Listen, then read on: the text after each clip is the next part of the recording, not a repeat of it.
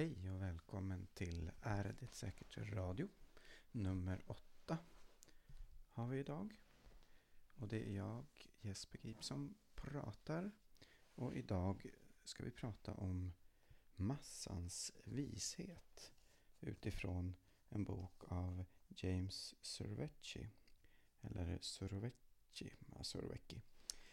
Hur man uttalar hans namn är jag lite osäker på, men det får nog bli Survecci som kom ut på Santeus förlag 2004.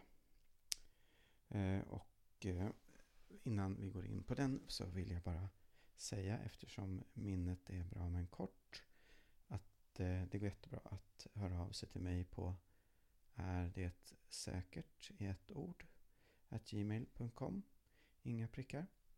Man kan läsa min lilla blogg på ärdesäkert.blogspot.com Inga prickar där heller. Och sen har jag också en, en podcast tillsammans med min eh, vän Niklas. Den heter 50 meter från byggnaden. Och hittas där man hittar podcasts. Ehm, och här i den här podcasten pratar vi om samhällsvetenskap i vid mening, ehm, vetenskapsteori, lite filosofi och sådär, riskhantering eventuellt. Ehm, ämnen inom detta härad. Och idag ska vi prata om massans vishet.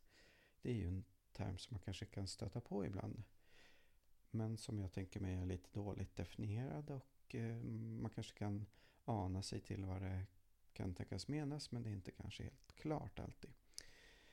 Surveci vill i alla fall mena i den här boken att eh, eh, massans vishet är någonting, det är en reell egenskap för det första hos eh, en massa, en mängd människor. Det är alltså där, citat nu då, under rätt omständigheter en grupp är grupper påfallande intelligenta och oftast smartare än de smartaste personerna i gruppen. Det vill säga det är omständigheter som gör just grupper bättre skickade att fatta beslut än de enskilda individerna i gruppen. Även de smartaste i gruppen så att säga. Det är framförallt tre områden han går igenom i boken där massans vishet existerar och eh, han vill så att säga både belägga att den existerar och visa på vilket sätt massans vishet eh, är att föredra framför andra möjliga lösningar. Och dels har det att göra med kognitionsproblem, alltså frågor där det finns, det är en fråga som har en lösning, som har ett rätt svar. Eh, Sådana frågor. Sen har vi koordinationsproblem. Hur man ska koordinera olika typer av beteende praktiskt. Sen har vi samarbetsproblem. Hur man så att säga får egennyttiga och kanske konkurrerande och skeptiska människor att samverka. Och detta kanske till och med trots att att eh, de enskilda individerna eventuellt tjänar på att inte delta. Ehm, så att säga, i vissa fall. Eh, men ehm, ja, det kanske är så att eh, ja, massan i det här fallet då tjänar på att alla är med. Det finns tre förutsättningar för att massans vishet ska vara möjlig att uppnå. Och för det första har vi att det finns en mångfald i antalet åsikter. Att de här åsikterna är oberoende av varandra. Eh, så att man inte varenda en kanske, men i det stora hela. Att det är inte så att den ena påverkar den andra som påverkar den tredje. Och så måste det också till en speciell form av decentralisering och aggregering. Som vi kommer gå in på lite mer här, men att man fattar besluten oberoende av varandra så att säga. Men att de här besluten fattas, eh, som sedan fattas, måste aggregeras. De måste fås att eh, länkas samman. Nu kommer ett citat. Det bästa sättet för en grupp att agera på ett intelligent sätt är paradoxalt nog att låta varje gruppmedlem tänka och agera så självständigt som möjligt.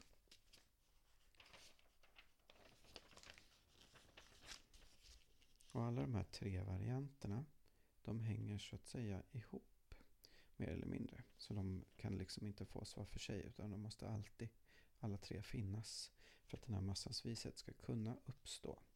Och det handlar ju om val. utifrån ett antal alternativ. Men i lite olika typer av sammanhang. Alltså om det finns ett svar eller om det gäller att koordinera och sådär. Men i alla fall handlar det om att välja något utifrån ett stort antal alternativ. Nu ska jag läsa ett litet längre stycke här bara för att få en rejäl grund till vad detta alltså innebär. Så ehm, det ska alltså uppfylla villkor för att gruppen ska vara eh, vis. Första, ja, då läser jag här från och med nu. En mångfald av uppfattningar, inom parentes, varje person bör ha någon enskild bit information, även om det bara är en personlig tolkning av kända fakta, slutparentes. Oberoende, parentes, personernas uppfattningar avgörs inte av vad omgivningen anser, slutparentes. Decentralisering, parentes. Personerna är specialiserade och kan utnyttja lokal kunskap. Slutparentes. Och slutligen en förmåga att aggregera informationen. Inom parentes då. En mekanism som gör det möjligt att summera alla dessa enskilda bedömningar till ett kollektivt beslut. Slut parentes. Om en grupp uppfyller dessa villkor är besluten som gruppen fattar förmodligen korrekta. Och hur kommer det sig då? Svaren vilar egentligen på en matematisk truism.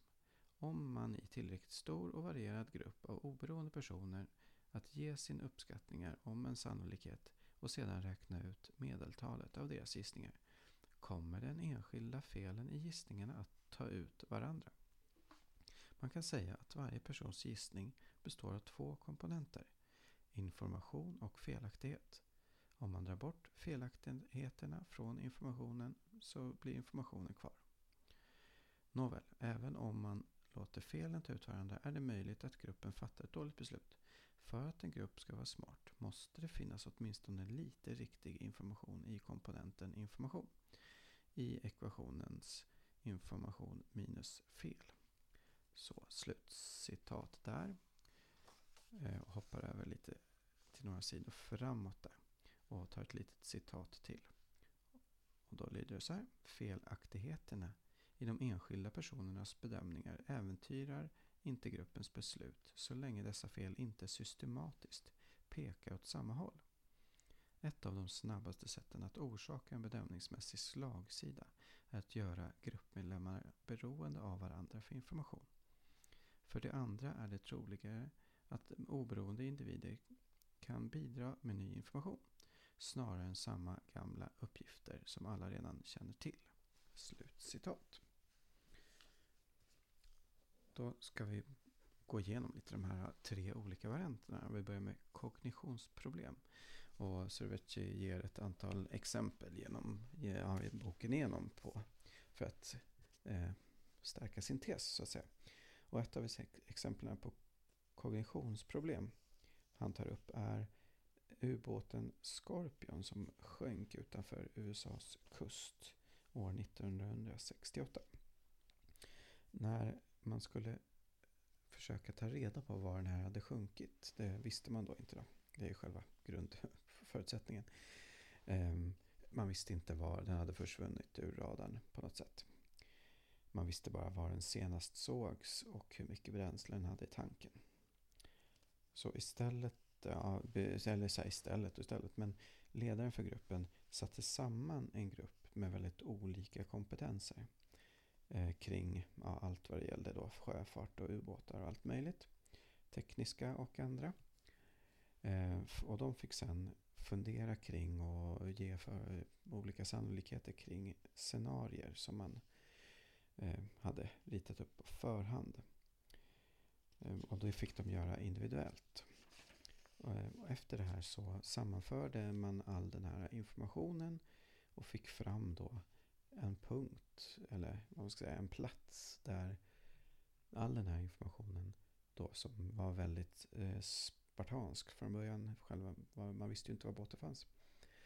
Eh, där man trodde att den skulle hittas. Och så småningom hittade man också ubåten ungefär 200 meter från den här platsen som angavs.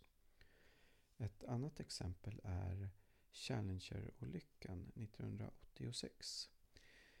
Där då alltså fär, rymdfärjan Challenger sprängs på vägen upp ut i rymden. Och det är en sak som hände direkt när det kom ut att färjan hade sprängts var att eh, alla, alla, men det, där aktierna började dumpas i de här största företagen som var medverkande i produktionen av Challenger rymdfärjan. Men mest dumpades det för ett företag och det höll dessutom i sig. Man stängde börshandeln ett tag, sen öppnade man den igen. Då fortsatte framförallt ett företags aktier att eh, gå neråt. Och det var det företaget som hade varit med och producerat eh, hjälpraketerna och framförallt den O-ringspackning som sen haverikommissionen, haveriutredningen kom fram till var själva grundorsaken till att olyckan skedde. Det var en packning som blev väldigt eh, ömtålig i kyla. Och i rymden är det ju kallt som bekant. Eh, så alltså redan precis när olyckan blev känd med extremt lite information så kunde aktiehandlarna alltså eh, komma fram till mer eller mindre vem som var skyldig till den här olyckan. Och det är alltså ett exempel. Sen har vi koordinationsproblemen. Då. Här är det första exemplet SARS-viruset, SARS-viruset som 2003 upptäcktes. Och eh, kom, man kom fram till att det här var ett potentiellt problem. WHO, Världshälsoorganisationen alltså, de sammanförde då forskarlag från tio olika länder. Och dessa skulle samarbeta och dela information. De hade dagliga telefonkontakter och de delade alla sina resultat online i realtid. Eh, och det man alltså gjorde med detta så att det var att en, man tog den här decentraliserade kunskapen från de olika forskarlagen och sammanförde dem. Och, så att informationen var decentraliserad men den aggregerades med hjälp av WHO. Så ingen styrde ju egentligen då alltså forskningen. Alla forskade på sin kant och hade sina hypoteser och undersökte sina saker. Man delade med sig av informationen och man sammanförde det alltså. Och det gick eh, väldigt snabbt att eh, komma fram till både var sars-viruset kom, hur det spreds och vad det var för typ av virus och hur man skulle bekämpa det. Och eh, det är alltså även eh, ett, nej, förlåt, ett annat exempel på koordinationsproblem är eh, bland vad det, vetenskapliga tidskrifter och vetenskapen i ved, vid mening. Som också är en blandning av samarbete och konkurrens där man har information å sin sida, varje enskild forskare eller forskarlag som sen eh, koordinerar detta och aggregerar detta via sina tidskrifter där det sedan då blir offentligt, det publiceras och eh, resultaten testas och eh, kanske falsifieras. Samarbetsproblem. Här är Sorovecis eh, huvudpoäng marknadslösningar och framförallt då prismekanismer. Eh, och vi drar oss till minnes att samarbetsproblem gällde sånt där mängder av människor och olika människor ska fås att samarbeta och komma fram till lösningar som är så att säga bra för alla. Där det kanske inte är bäst för den enskilda individen men bäst för kollektivet.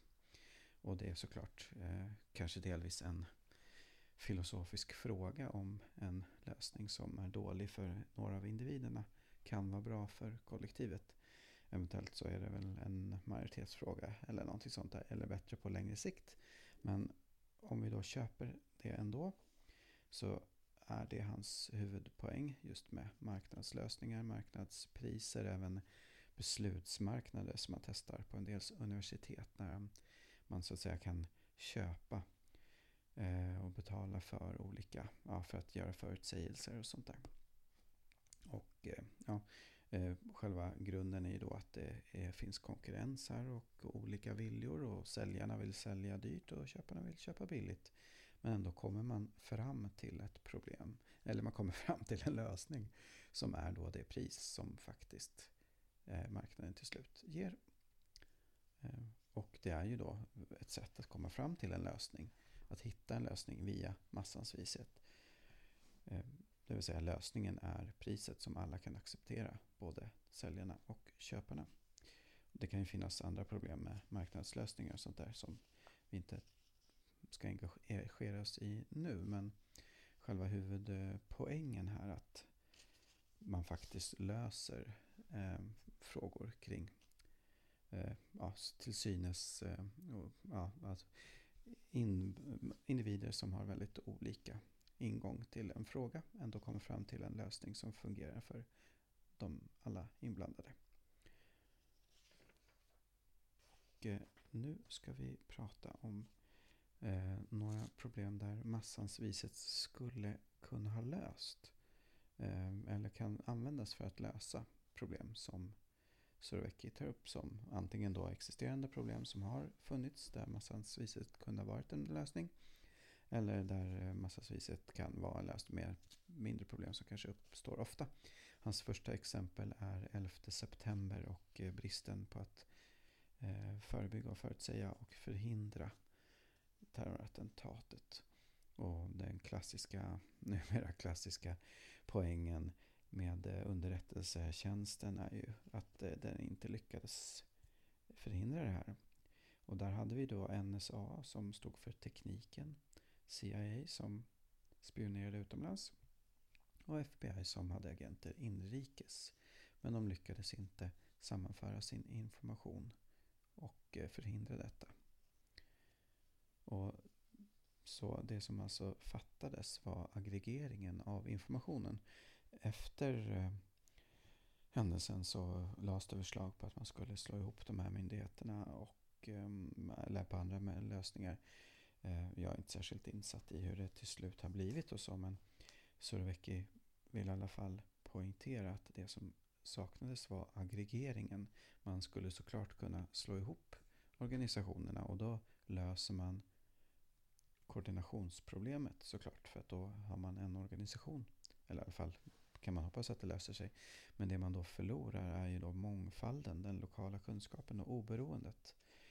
Så det är då hans förslag i denna och liknande situationer att man snarare behåller decentraliseringen, olika informationer från olika håll, men hittar sätt att aggregera informationen.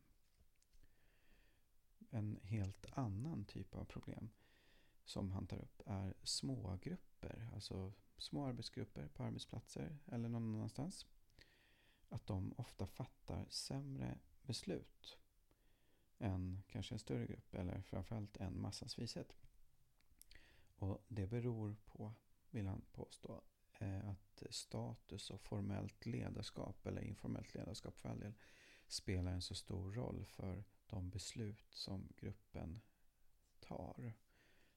Sådana saker som status och ledarskap avgör besluten istället för kanske det korrekta beslutet, det som hade varit bättre.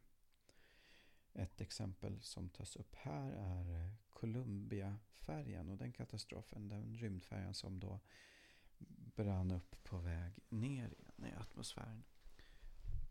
Och det var så att på vägen upp lossnade en bit isoleringsmaterial från eh, ja, vingen eller vad det nu var och slog ett hål i rymdkapseln och det här visste man inte vad, exakt hur stor skadan var eller vad det innebar. Men ledningen nere på marken då och ledningsgruppen och framförallt ledaren för gruppen fattade redan från början och man har det här inspelat så man har kunnat lyssna på hela beslutsprocessen. Fattade beslutet redan från början att det här var en skada som man kanske var allvarlig men det fanns ingenting man kunde göra åt den. Så alltså så var det ingen poäng i att försöka fördjupa sig i den. Och komma fram till hur allvarlig skadan var. Så man gjorde helt enkelt ingenting. Och eh, sen så gick det som det gick. Eh, och det finns även, ja, han tar även upp förslag, eller alla, exemplet med Grisbuktsinvasionen i, eh, på Kuba som också varit ett litet paradexempel på dålig information. Eh, där man ville väldigt mycket utan att ta hänsyn till alternativ information som hade kunnat eh, säga att det var en dum idé att landstiga just så som man gjorde, att det inte hade gått. Um, ett alternativ då till de här dåliga sätten att fatta beslut är att systematiskt låta alla gruppmedlemmar delta på lika villkor. Eh, ett sätt som jag eh, har läst om på annat håll är, eller exempelförslag att eh, ge gruppmedlemmar eh, möjlighet att formulera, kanske skriva ner innan en diskussion vad man tycker. För att i en diskussion är det lätt att man hamnar i mm, ja, man ändrar åsikt under diskussionens gång. Det här tar vi upp, eh, här tar han också upp kring ehm, det, det faktumet att det är väldigt lätt att diskussioner leder till grupppolarisering å ena sidan. Att man faktiskt eh, kommer då att polarisera argumenten så att eh, man tycker väldigt eh, lite olika från början. Sen kanske man tycker mycket olika från när diskussionen har tagit slut. Alternativ att de som pratar först får väldigt stort inflytande över diskussionen. Och därmed vrider hela diskussionen till, sin, till sitt håll. Här har vi också problemen med den relativa platsen, i, relativa plats i gruppen. Om jag tycker någonting från början och sen ändrar sig eh, gruppens medlemmar och eh, ändrar position och åsikt under tiden. Då finns det en tendens där att jag också ändrar mig för att behålla min relativa plats i gruppen. Så att eh, utifrån relativ plats i gruppen ligger jag kvar på samma plats. Men jag har ändå ändrat åsikt. Ett bättre sätt vore då att få alla medlemmar att delta mer lika. Studier visar också att eh, det är väldigt svårt för avvikande meningar i grupper, speciellt små grupper, att komma till tals. Men studier visar också att det kan räcka med så lite som en avvikande röst för att flera som är skeptiska ska våga ja, säga och uttrycka sin skeptiskhet. Ehm, ett eh, paradexempel på det är det här med olika långa pilar, experiment man har gjort. Att man Egentligen är det bara en försöksperson och det är en av människorna i en liten skolklass. Alla andra är införstådda i experimentet. Man ritar några olika pilar på tavlan och sen så ska man diskutera vilka pilar som är längst eller kortast och det är uppenbart att alla pilar är eller en speciell pil är mm, längst eller någonting åt det hållet. Men eftersom alla är inbegripna i det här experimentet så argumenterar alla för en annan lösning. Det vill säga det som är uppenbart är fel eh, argumenterar man emot. Att säga att nej, men alla de här fyra pilarna är lika långa. Den där pilen är, är det fel på. Och den person som då är eh, experimentkaninen blir i nästan alla fall extremt osäker och eh, kanske till och med till slut går med på majoritetens åsikt fast man tycker att eh, det här är ju fel, jag ser ju att den här pilen är längre. För att det är oerhört svårt att i en grupp vara emot gruppens åsikt. Men i sådana undersökningar har man också kommit fram till att det räcker med att en annan människa också säger att Nej, men den där pil nummer två den är ju längst för att försökspersonen ska våga så att säga gå med i den här lilla gruppen av avvikande åsikter och säga att Nej, men se här, den här, jag håller med, pil nummer två är längst. Så, så det är ett sätt att eh, motverka den här eh, gruppens risk att dra åt samma håll. Eh, och varför det här eh, händer, varför det här sker, det beror ju då på, som vi har varit inne på i tidigare podcasts om nudge till exempel, om eh, den här sociala jämförelsen och grupptryck, att vi människor gärna vill vara som varandra och tycka som varandra. Vi vill delta i gruppen och vara en del av gruppen Inte kanske till vilken, vilket pris som helst, men det vill vi vara och det ås, eh, åskådliggörs gång på gång. Och det här är ju då, det eh, finns då problem med beslut som inte är oberoende av varandra. Eh, kallas ibland också informationskaskader när beslut fattas efter varandra. Så att jag fattar ett beslut och nästa person fattar ett beslut och ser då vilket beslut jag har fattat och tar det som intäkt för att eh, det var ett gott beslut som jag har fattat. Så jag väljer också det och ju fler människor som då fattar det här beslutet desto klokare verkar beslutet vara. Fast det kanske var fel från början. Stigberoende kan man också kalla det här för. Path dependency. Ett exempel som tas upp här i boken är eh, plankvägar i USA mot slutet av 1800-talet. Där man började bygga vägar av plankor helt enkelt. Man ville hitta på sätt att eh, kunna transportera sig lättare och bättre med häst och vagn. Och någon kom på idén att bygga vägar av plankor. Det verkade som en bra idé. Man hade räknat på hållbarheten och investeringskostnader. Kom fram till att det här skulle löna sig och gå med vinst så att säga. Eh, det visade, verkade också bra och det gick ju mycket fortare att ta sig fram. Och så blev det lite utav en plankvägsfeber under ett antal år. Men efter några år visade det sig tyvärr då också efter att redan rätt mycket investeringar hade gjorts att de här kalkylerna var lite väl positiva. Vägarna höll inte alls så länge som de troddes göra. Och därmed blev ju de här investeringarna inte lönsamma. Så att ganska snart så lämnades de åt sitt öde. Vägarna och eh, försvann till slut helt. Och det blev ja, en misslyckade investeringar helt enkelt.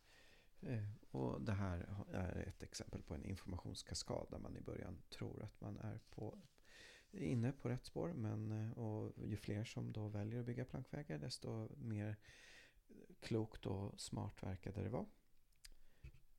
Och till slut visade det sig att det kanske inte var det. Det är ju såklart också samma sak som en bubbla av alla slag.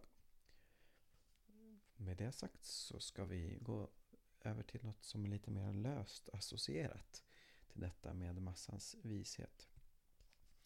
Den grundläggande mekanismen kan man säga i massans vishet är, som jag sa lite i början, det faktum att man väljer utifrån en mångfald, en ursprunglig mångfald. Det sker ett val. Man kommer fram till en lösning, ett val utifrån ett stort antal möjliga val, möjliga utfall från början. Och det här finns ju likheter med både nya produkter, med evolutionen, med etologi, alltså djurs beteenden och eh, med det vetenskapliga hantverket. Och för all del säkert andra. Eh, med nya produkter eh, så kan man ju se att till exempel på teknisk utveckling, eh, videobandspelare eller någon annan typ av teknisk pryl där man ofta i början ser att det kommer många olika lösningar på liknande problem då. Videokassetter eller olika musikspelare som man kan bära med sig i fickan. Men att det så småningom utkristalliserar sig eh, en eller kanske ett par lösningar som är den bästa, eller i alla fall så bra så att det blir den lösningen som blir kvar. Det är ju då ett liknande typ av massans vishet eller i alla fall samma typ av funktionssätt. Vi har ett antal lösningar från början. Och så småningom väljs ett fåtal eller en ut av de här. Samma sak kan man ju säga gäller i evolutionen i många fall. Kambriska explosionen är ju ett sådant exempel där man i Kambrium ser en extrem explosion av olika typer av djurarter eh, som sen blir färre och färre och eh, där då de flesta nu levande djurarter har sitt ursprung medan de här grundläggande fyla, så att säga, ryggradsdjur och växter och sniglar och annat kul. Eller svampar, ska jag säga. Ehm, de grundläggande dels sätten att organisera liv. Medan det då i den kambriska evolutionen, explosionen fanns många fler varianter. Ett annat sådant exempel är ju vår egen art Homo som då har uppkommit i ganska många olika exemplar. Eh, Homo florensis och Homo erectus och alla möjliga sorter. Men det är ju som bekant bara vi kvar. Etologin eller djursbeteende så kan man se ett sådant exempel på till exempel bin och deras beteenden. Där man från bikupan skickar ut bin åt alla möjliga håll. Och de skickas ut för att hitta mat, bra blommor och ängar, att eh, hitta nektar. De åker ut, de kommer tillbaks och när de kommer tillbaks till kupan så gör de en vingeldans. De håller på att flyga runt lite konstigt och vingligt i luften. Och den här vingeldansen betyder att eh, åt det här hållet som jag har varit, där finns det si och så mycket mat. Och eh, sen när då alla de här eh, bina kommer tillbaks så ser man att åt, åt något av hållen fanns det då mest mat att hämta. Och då följer resten med det biet eller de bien som hade varit där borta där det var mest bäst utsikter till mat. Och i vetenskapen har vi då redan tagit upp vetenskapliga tidskrifter. Men själva grund, grunden i det, det vill säga att man försöker hitta svar. Man försöker på olika sätt hitta svar på olika frågor. Och man försöker vidare då falsifiera de olika svaren som är möjliga. Man har kanske olika ah, förslag på svar på en fråga men inte alla är rätt, inte alla är så bra till slut och genom falsifikation kommer man fram till det svaret som faktiskt är eh, det bästa. En väldigt drastisk formulering som man hittar i Massans vishet är följande som kanske låter lite eh, obehaglig men ska nog framförallt tolkas symboliskt. Och det går så här. Vad som utmärker ett fungerande system är dess förmåga att identifiera förlorarna och ta livet av dem som snabbt som möjligt. Och då förhoppningsvis ta livet i bildlig mening. Med detta så tar vi en liten slutgiltig kommentar här. Eh, och det gäller massans vishet och att förutsäga framtiden. Där Surovecki vill hävda att massans vishet och massan är bättre på att förutsäga saker i framtiden än alla experter. Förutom då möjligtvis bridge-experter och meteorologer. Som faktiskt är riktigt bra på att förutsäga. Mycket bättre, eller i alla fall bättre än slumpen. Och eh, man kan se att det beror på deras ständiga feedback. Att de ger förslag, de ger förutsägelser kring vad det blir för väder imorgon. Och imorgon får man reda på eh, vilket väder det blev imorgon klockan 12. Och då vet man ju på vilka grunder man trodde att det skulle bli regn imorgon klockan 12. Och om det då inte blir regn imorgon klockan 12 så, så, så har man då anledning att eh, undersöka vad det var man gjorde fel. Och eh, blir, säger man att det är 30% chans för regn imorgon klockan 12 då blir det troligtvis regn, 30% eh, regn imorgon klockan 12. Och det här meteorologiskt gäller ju på statistisk nivå så att säga. Så att, men det blir ju ändå då en förutsägelse som är mycket bättre än slumpen. Men av 100 förutsägelser om regn klockan 12 imorgon. Av 100 av de förutsägelserna som säger att det är 30% chans för regn då är det då regn 30% av de 100 gångerna. Det är så man ska tolka det. Men i övrigt så är ju experter väldigt dåliga på att förutsäga saker. Alla typer av experter är dåliga och antingen så är man då helt enkelt eh, ganska dålig på att förutsäga. Mm, även om eh, förutsägelserna är precisa. Men man följer inte upp det här och man kanske heller aldrig kollar om experten faktiskt hade rätt eller inte. Eh, ett alternativ är ju att de så kallade experterna ger förutsägelser som är väldigt oprecisa. Så att lite alla möjliga typer av framtidsscenarion faktiskt sen kan sägas stämma in på den här förutsägelsen eftersom den var så pass oprecis. Så att det är svårt att avgöra om det var rätt eller fel. Det går liksom att eh, skohorna in alla möjliga framtida scenarier i den här förutsägelsen. Och sådana förutsägelser är ju egentligen inte någon förutsägelse som är så mycket värda eftersom ganska många varianter kan vara rätt. Och att man heller inte följer upp och kollar det här. Men, ska vi då säga, Surovecki har nog rätt i det här i, i många fall. Men det finns ett men i det här. Och eh, det finns en forskare som heter Philip E. Tetlock som tillsammans med sin kollega också Dan Gardner har eh, forskat på det här väldigt mycket med förutsägelser och super, superförutsägare. Och det kom ut en bok nu 2016 på Daidalos förlag som heter Konsten att förutsäga framtiden. En bok om superprognostik av eh, Tetlock och Gardner. Den kom ut 2015 på engelska. Och där slår de fast att, för de tar även upp eh, Surovecki och massasviset, att deras lag av superprognostiker, som alltså har en ganska eh, noggrant utarbetad metodologi för att eh, förutsäga alla andra saker. Det, det gäller alla typer av framtidsfrågor, priser, hän, politiska händelser, eh, hungersnöder, väder, allt. Ja, inte väder så mycket men olika typer av små och stora händelser som deras lag förutsäger. Eh, de här lagen av superprognostiker de hamnar på 15 30 procents eh, bättre förutsägelser än massans vishetsförutsägelser som ofta då består av eh, sådana här beslutsmarknader som också testas vid olika universitet.